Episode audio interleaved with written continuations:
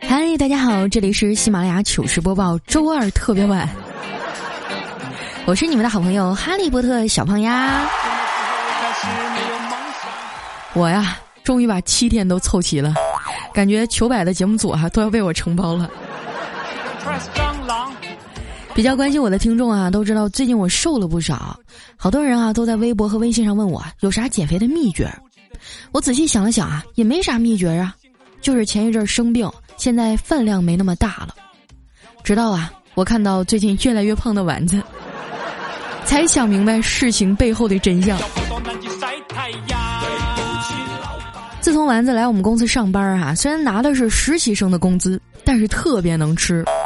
他是我遇见的第一个敢跟我抢零食还能活到现在的人。这么算下来，他真是一点也不便宜啊！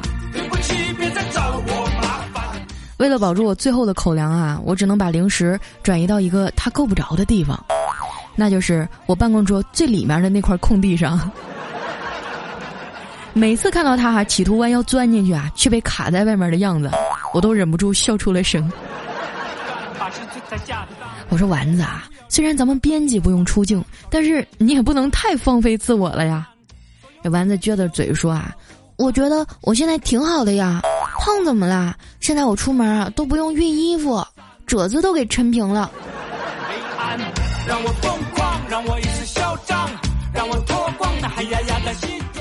我们办公室的角落里有一个体重秤，我拍拍他圆滚滚的肚子说你快去量量，过180了没有啊？这丸子点点头然后走到秤旁边，把衣服里的手机、钥匙、公交卡全掏出来放一边，连手表都摘了。脱完鞋以后想了想，干脆把外套也脱了吧。我估计办公室里要是没有男生他连内衣都得脱了。当他小心翼翼地站到体重秤上的时候我明显的感觉到秤都在颤抖然后呢，只见他用力的吸了口气，想把肚子收回去。我就忍不住乐了，我说丸子你就别白费力气了，你以为把肚子收回去就能轻一点吗？重量是一样的。丸子幽怨的看着我说，可是我不收腹也看不见屏幕呀。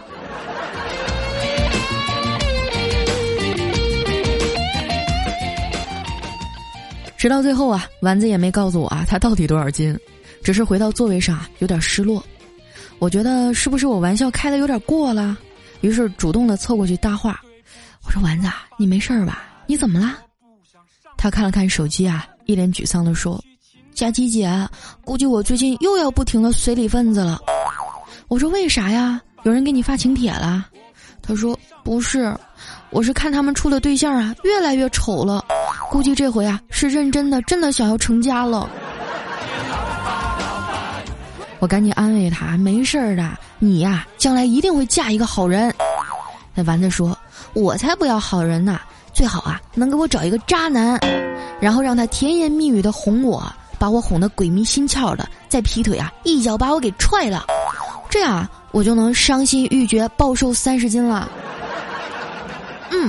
这流程越快越好，最好赶在夏天穿裙子之前。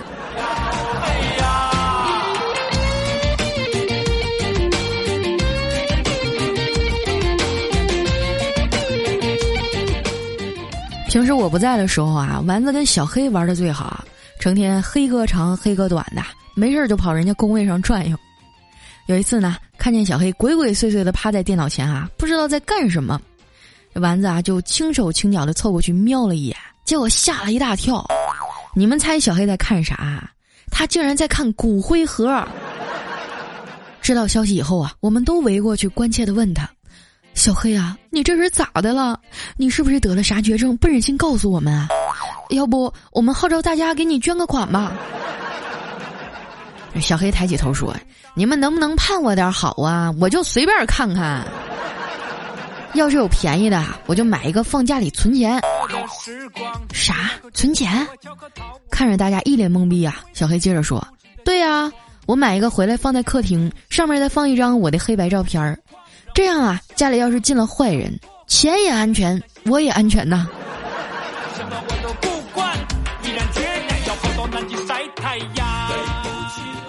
小黑最近啊过得可滋润了，碰见一不长眼的女听众，非说爱慕他的才华，要跟他在一块儿。第一次啊陪女朋友回家见家长啊，小黑特意买了2瓶好酒，1条香烟，孝敬未来的老丈人和大舅哥。啊，这大舅哥呢就是媳妇儿的哥哥啊，这是我们北方的叫法。那天呢，他哥家那熊孩子啊，恰好也在。小黑为了装逼啊，刚进门就掏出100块钱递给那孩子说：“小叔叔，这钱啊就给你买糖吃。”只见这孩子啊撅着小嘴儿扭头说：“小气鬼，昨天那帅哥还给了我200呢。”小黑当时脸都绿了，立马掏出500块钱给他说：“快告诉我那帅哥是谁。”熊孩子啊满心欢喜的接过钱说：“当然是我爸爸啦，我爸爸全世界最帅啦。”让我脱光那黑压压的西装，让我呐喊，什么我都不管，毅然决然我跑到泰国。女朋友一家人啊特别热情，整了一大桌子菜。吃饭的时候呢，女孩的妈妈问：“现在呀，外面消费这么高，小伙子一个月赚多少钱呀？”小黑啊有点惭愧地说：“没多少，哎，跟要饭的差不多。”女孩妈妈一听啊，笑开了花呀，赶紧给他夹了一块鸡翅说：“那你岂不是每个月都赚好几万呐？挺好，挺好，不少了。”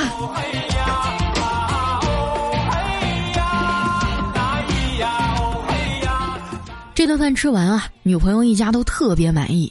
小黑趁机呢约他女朋友啊去野外旅游，顺便是吧，你们都懂的。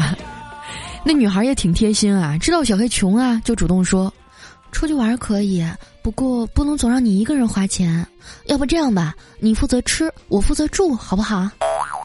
有这好事儿，那小黑肯定答应啊，于是兴高采烈的跑去超市啊买了一大堆好吃的。俩人一边看风景啊，一边打情骂俏。可是美好的时光总是短暂的啊，一转眼天就黑了。小黑一脸深情地看着姑娘说：“亲爱的，我们晚上住哪儿啊？”那姑娘羞涩地低下头也没说话，然后呢默默地从后备箱里啊掏出了一顶帐篷。我不想上班，对不起别再找我麻烦，我只想要。旅行回来的小黑啊一脸疲倦，还紧皱着眉头。我凑上去小声说：“嘿呦，你这是劳累过度啊，不过你应该兴奋才对呀，干嘛还一脸苦大仇深的样啊？”小黑叹了口气说：“哎，我发现谈恋爱啊真是太他妈费钱了。大上个月啊，我还没谈恋爱的时候，我吃啥我们家狗吃啥。上个月谈了女朋友以后啊，狗吃啥我吃啥。这个月就更厉害了，我已经准备吃狗了。”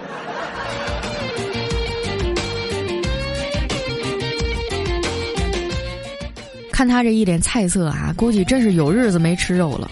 兄弟一场也不能见死不救啊，我说这样吧，今天下班啊，我请你吃自助烤肉。后来到了晚上啊，我们把办公室里能叫的都叫上了，大家都玩得特别开心，尤其是调调啊，喝了不少酒，醉得不省人事啊，基本上能开车的几个男的都喝了，最后呢只能由我这个马路杀呀开车送大家回去了。路上呢正好遇到交警查酒驾要拦车检查，这把我给紧张的啊，当时就把油门当刹车一脚给踩下去了，要不是马路牙子高哈，我估计这哥们儿就挂了。那交警啊从花坛里爬出来以后就开始按流程检查，又是吹仪器又是查证的，都没问题。然后呢他扭头问小黑：“你有没有驾照啊？”哎，小黑说：“有啊，我驾龄好几年了，开的可好了。”交警说：“那你咋不开呀？”“我喝酒了。”交警说：“喝多少啊？”小黑看着他说：“两瓶啤酒，咋的了？”交警说：“那没事儿，你开吧，可别让他开了，太他妈吓人了。”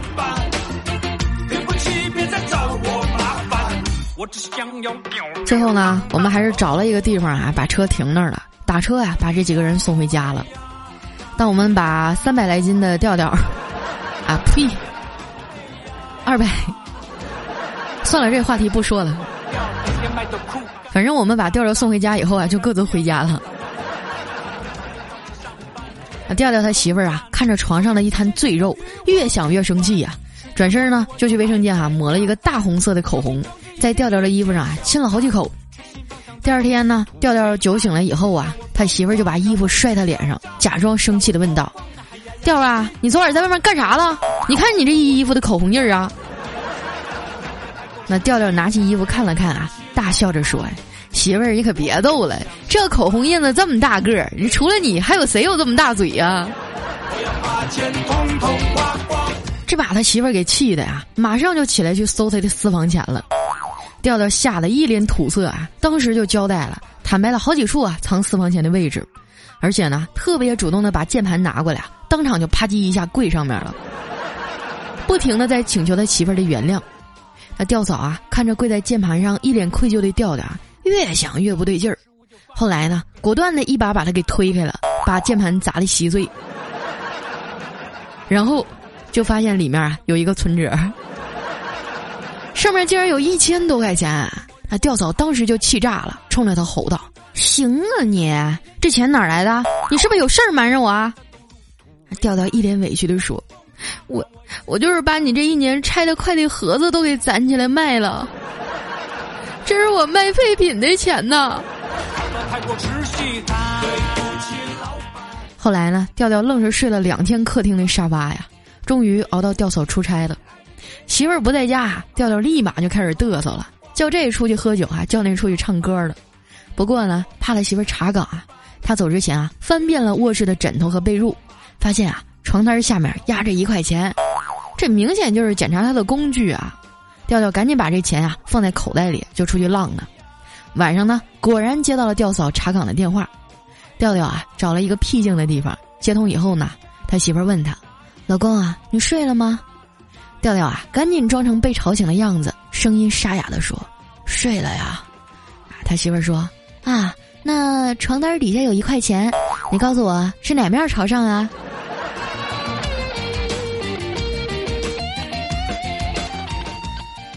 估计还是不放心吧。第二天呢，调嫂就提前回来了，到家放下行李啊，就钻进了厨房，又是排骨又是鱼的呀，做了一桌子好菜。这把调调给感动的呀，抱住他媳妇儿说：“媳妇儿，你对我真好，娶到你啊，是我这辈子最幸运的事儿了。”他媳妇儿啊，让他坐下，盛了满满的一碗饭给他说：“你赶紧吃得饱饱的啊，我晚上要用。”对不起，别再找我麻烦。我只想要。俗话说，女人30如狼40如虎啊，那调调完全抵挡不住他媳妇儿的攻击，早早的缴了枪。他媳妇儿一脸嫌弃啊，说：“哎，你说我当初怎么就嫁给你了啊？”那调调啊，自尊心受到了严重的创伤，就反驳他说：“你咋了？啥意思呀？我咋了？”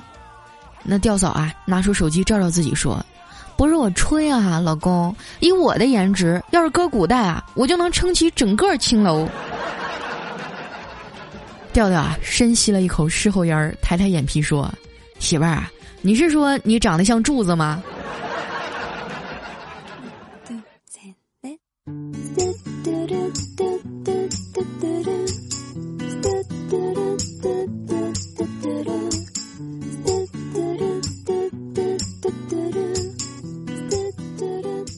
一段音乐，欢迎回来，这里是喜马拉雅糗事播报周2特别晚。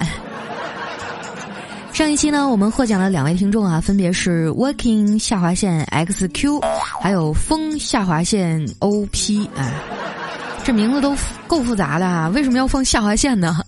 你们关注一下自己的私信啊，我会联系你，给你们发奖的。那还要告诉大家一个好消息啊，就是我的36D 立体全屏鼠标垫已经做好了。我试了一下，手感特别好。今天下午没事的时候，我自己捏过了一下午。想看动图的呢，可以去看我微博啊。那这段时间很多听众都给我打赏啊，算下来1个月竟然多了好几千块的收入，我感觉自己马上就要发家致富奔小康了。为了感谢大家的支持呢，我决定以后每期打赏的前3名啊，我都会给您邮寄一份小礼物。这次呢，就是我们的签名鼠标垫了。虽然不值钱，但是我们限量啊！万一哪天我火了呢，是吧？我跟你讲，这就值钱了。没有获奖的朋友啊，也同样感谢你们的支持。不是你们不重要，是挨个送我真送不起。谢谢大家啦。那接下来时间啊，分享的是我们上期的留言部分。首先这位呢叫小出鸭，他说刚准备啊去丸子的微博留言，叫他催你更新，不死心啊刷新了一遍，哟，更新了。我发现最近丸子的微博很火嘛，哎呦我天啊，这风头都快盖过我了。下一位呢叫嬷嬷123，他说佳期你好，我听你的节目很多年了，从13年的陪伴是最长情的告白到现在的非常六加七，这里面啊我听的最多的就是我是佳期卖梦为生，还有里面有一篇啊叫从此我爱的人都像你，每当我喝酒喝多了我都会反复的听他入睡，说这些啊不是为什么，只是想告诉你还有很多这样的人一直在支持你，我是黑龙江鸡西的。这么巧，我们家七台河的离得可近了。很久以前呢，我确实有经常更新一些情感类的节目，但是情感类的接不到广告啊，挣不到钱啊。当然跟那些情感类的大咖不能比啊，我做的实在是不够优秀，后来我就转行到娱乐这一块了。我也希望大家能原谅我对于现实的妥协啊，而且我觉得我做娱乐做的其实也挺好的。好，来看一下我们的下一位哈，叫豌豆，他说很尴尬，为什么截屏的声音要和拍照的声音一样呢？刚才在洗手间蹲坑的时候啊，截图短信记录，也不知道被谁听到了，现在全公司啊都知道我喜欢在拉屎的时候自拍了。下一位呢叫梦梦爱卖萌，他说昨天晚上睡觉前啊，听着你的声音入睡，大概10点多吧，老公啊把我叫起来说你快听，佳期读到你的留言了。第一次被叫醒啊，没有揍我老公，佳期你真棒，爱你加1分。哎，我觉得你老公也是不容易啊，能从你的留言当中感受到他的境况有多么的水深火热。下面呢叫深海，他说佳期我爱你，虽然我是个妹子，自从听了你啊我就污的不要不要的，同事们都受不了我了，不管佳期你要负责啊。负责可以啊，有好多妹子都要求我负责，反正来呗，我又没有工具。下面呢叫伟大的毛主席，他说最危险的事啊莫过于把闹钟关掉以后又闭上眼睛，这是人类啊目前唯一可实行的穿越方法，闭眼5秒钟就能抵达2个小时以后的未来。我觉得你这都不算什么啊，我一般闭眼5分钟都能抵达到第2天的未来。下一位呢叫 Slim 金肉人，他说每次听佳期的节目啊都像是在听一群逗逼演电影，是不是觉得很有画面感啊？其实我觉得跟他们在一块工作也挺好的，要是能再涨点工资就更好了。下一位呢叫特爱佳期，他说吃完晚饭啊跟媳妇儿边看电视边聊天，聊起了童年啊，聊起上学时的懵懂情怀，聊起当年暗恋过的女同桌啊。如果说今天晚上不用睡沙发，这将是一次多么温馨的聊天啊啊！你真的是一个实诚的老爷们儿啊。下一位呢叫15899280URR， 他说很少吃垃圾食品啊，今天呢在超市里见到了一个小酥，想到佳期说的丸子的事儿啊，就拿了一包尝了一个，还不错啊，剩下呢就让我的宝贝儿和小伙伴们分享了。其实我就是平常那种特别 low 逼的啊，就喜欢吃各种的垃圾食品，什么油炸臭豆腐啊，什么辣条啊，臭干子呀。我在上高中时期有一段时间疯狂的迷恋一种东西叫臭干子，不知道你们吃没吃过，还有一个品牌叫周小玲，那脸蛋子滴溜圆的那姑娘记载了我整个青春啊。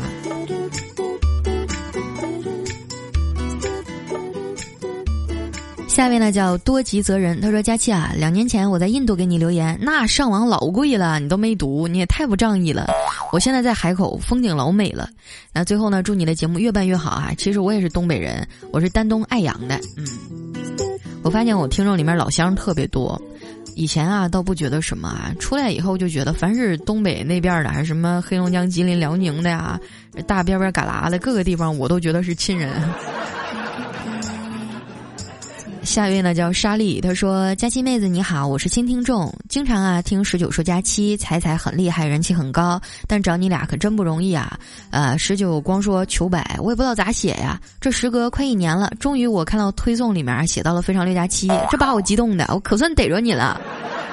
听你的节目说是哈尔滨的啊，那作为哈尔滨老乡必须得支持一下，所以发个评论打声招呼。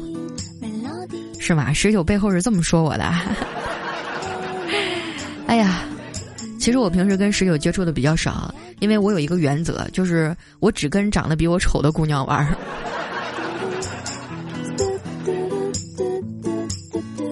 下一位呢叫国画牡丹，他说：佳期啊，谁说你胖的？你站出来，我保证不打死他。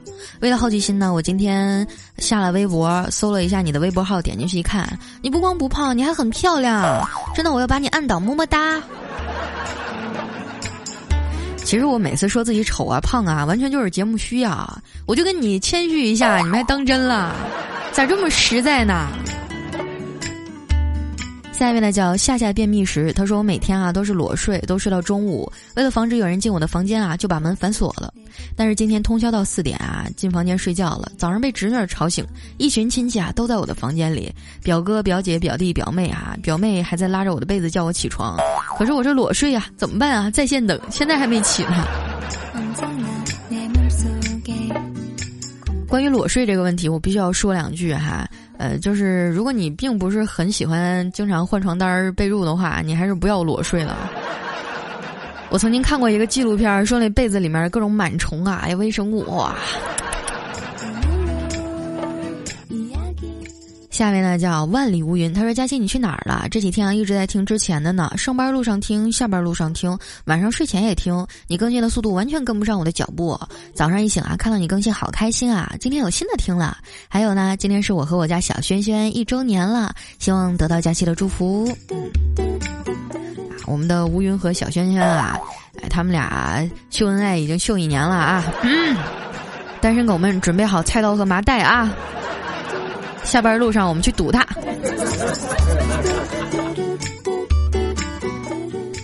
下一条呢来自于豆豆，他说：刚刚上班啊受气了，好难受，下班一看到佳期更新啊，瞬间就觉得自己活过来了。这个上班受气啊，心态一定要放平，因为就算你做到了领导层，那还有你上面的领导管着你骂你了，对不对？我还记得我几年前啊，我卖车的时候，我们那个车天天要出去展览嘛，然后回来的时候就要把整个都擦干净，包括那车轱辘。我有几次就是车轱辘上的灰没擦干净，还被我们那领班给我训了呢。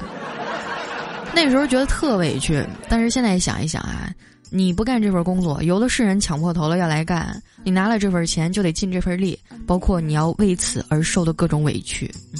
加油吧，豆豆，好吗？下面呢叫不善解人意，他说：昨天开了1天的会啊，为了佳期的播放量，我把手机静音状态下播了1天，这晚上找不着手机了，佳期你赔我个手机，现在已经关机了，找不到啦。我的天啊，你要是丢一个是吧，300、500的我也就勉强用我的绩效奖给你们发一下了哈，你丢1000块钱以上的你就拉黑我吧，咱就撒娇那拉了。下一条呢来自于佳期别闹我有药，他说：早上排队哈，买了一个煎饼果子，刚挤出人群，一辆出租车呀在我身边缓缓经过，一个妹子呢从副驾驶伸出手啊，抢走了我的煎饼果子，而且还扔给我5块钱，说：哥我赶时间，这让给我。然后这车啊一脚油门就加速走了，尼玛，老子买的是8块钱多加蛋了好吗？这真的是我今天听过最悲惨的故事哈。下一位呢叫186015005NGC， 他说：中奖啦，才打赏几次而已，我的内心很高兴，佳期啊，你抽奖是真的。哎，你别提了，我这人记性特别不好，有的时候抽完奖自己都忘了。你们要是获奖一定要记得找我要啊。下一位呢叫何俊怡，他说：听了半年啊，不评论不点赞不打赏，突然听到你那句只要你在，节目免费，心疼起啊，认真写稿拿自己开涮，在上海奋斗的胖丫了，一期节目1块啊，先打赏100，等我以后有钱了再来啊，祝佳期好梦啊，年末再做台历可以找我。是吧？我这是遇到大户了。以后我们的台历就你包了呗。哎呦，早知道我今年就不做鼠标垫了。下面的叫 BENN， 他说佳期啊，你都瘦了还没念到我的评论，难道我要等到你再胖起来吗？应该不会有那一天了吧。沙发是我的，佳期也是我的，你们都不要抢啊。其实我觉得这个念评论完全就是一个概率问题啊！你想，我们一期评论最起码都是1500条左右，然后我要在当中选个30条吧，这是一种多么纠结的取舍呀！其实我心里也特别痛苦。下一位呢叫养一只柯基，他说还能读到我吗？大家欣，你瘦了，越来越漂亮啦！我听了你3年，你做的大胸鼠标垫，我一个女生呢就不和你要了。大胸我也有，我会继续的支持你的。肤浅，我这鼠标垫它的卖点是大胸吗？是手感，硅胶的，柔软。我现在录节目的时候就把我的手搁在我这个乳沟上。哎呀，多余的我就不描述了啊，该打码了。下面呢叫静静佳期，他说本来啊我只想来碰碰运气，没想到啊佳期你又更新了，所以我是撞上了狗屎运吗？你说谁是狗屎？我生气了哈。下面呢叫咪咪小公举，他说大家欣，你更新了好开心啊，我有点失眠，一点开喜马拉雅就看到你更新了，感觉好开心，估计一会儿就睡着了，谢谢你，么么哒，睡前必听喜马拉雅，最爱大家欣。下面呢叫阿米巴 Joy， 他说佳期啊你长得真好看啊，声音也老好听了，特别喜欢听你的节目，看你的直播，虽然作为学生狗很少能抢到前排，但真的乐此不疲。就算佳期看起来萌萌哒样子，但是实际上无理滔滔，让人耳红心跳，但是所有的那一切都令人好欢喜，大概是因为你是佳期吧，有你的日子便是佳期。下一位呢叫那些文字刺痛了我的眼，他说佳期啊我现在在火车站等着接我老公，正无聊呢就看到你更新了，你可真是我的救星。我可是在用流量听的，你快夸我！败家娘们儿，你说老公挣钱容易吗？下次听节目记得下载啊。下一位呢叫 CEO， 他说：“哎，没抢上沙发，本来预备抢呢，都已经做好准备了，但是等到中途啊拉了一泡屎，完了以后就错过了，结果沙发也没抢到啊，这个屎也没拉好，你说你怎么补偿我？”这你还要补偿？那我怎么补偿？要不我一会儿录完节目，啊是吧？补偿你一顿热乎的。最后一位呢叫左手右手食指扣，他说佳期啊，你说的丸子是有点白痴的妹妹，我想佳期妹子啊说的意思是不是傻白甜呢？你快拉倒吧！就他那成天抠脚丫子的样儿，他哪儿甜啊？他咸还差不多。好了，今天留言就先到这儿了。喜欢我的朋友，不要忘了关注我的公众微信和新浪微博，搜索“主播佳期”，是“佳期如梦”的佳期。每天晚上我会在微信上更新一小段音频的节目，当然是什么类型就不一定了完全要看我的心情。但是至少我能天天和你们见面呀。那同时，今天我们节目当中打赏的前3位朋友，我将会送给你一个签名的鼠标垫，虽然礼物不是很值钱但是也代表我的心意。同时呢，感谢大家一如既往的支持，我是佳期，我们下周再见，拜拜。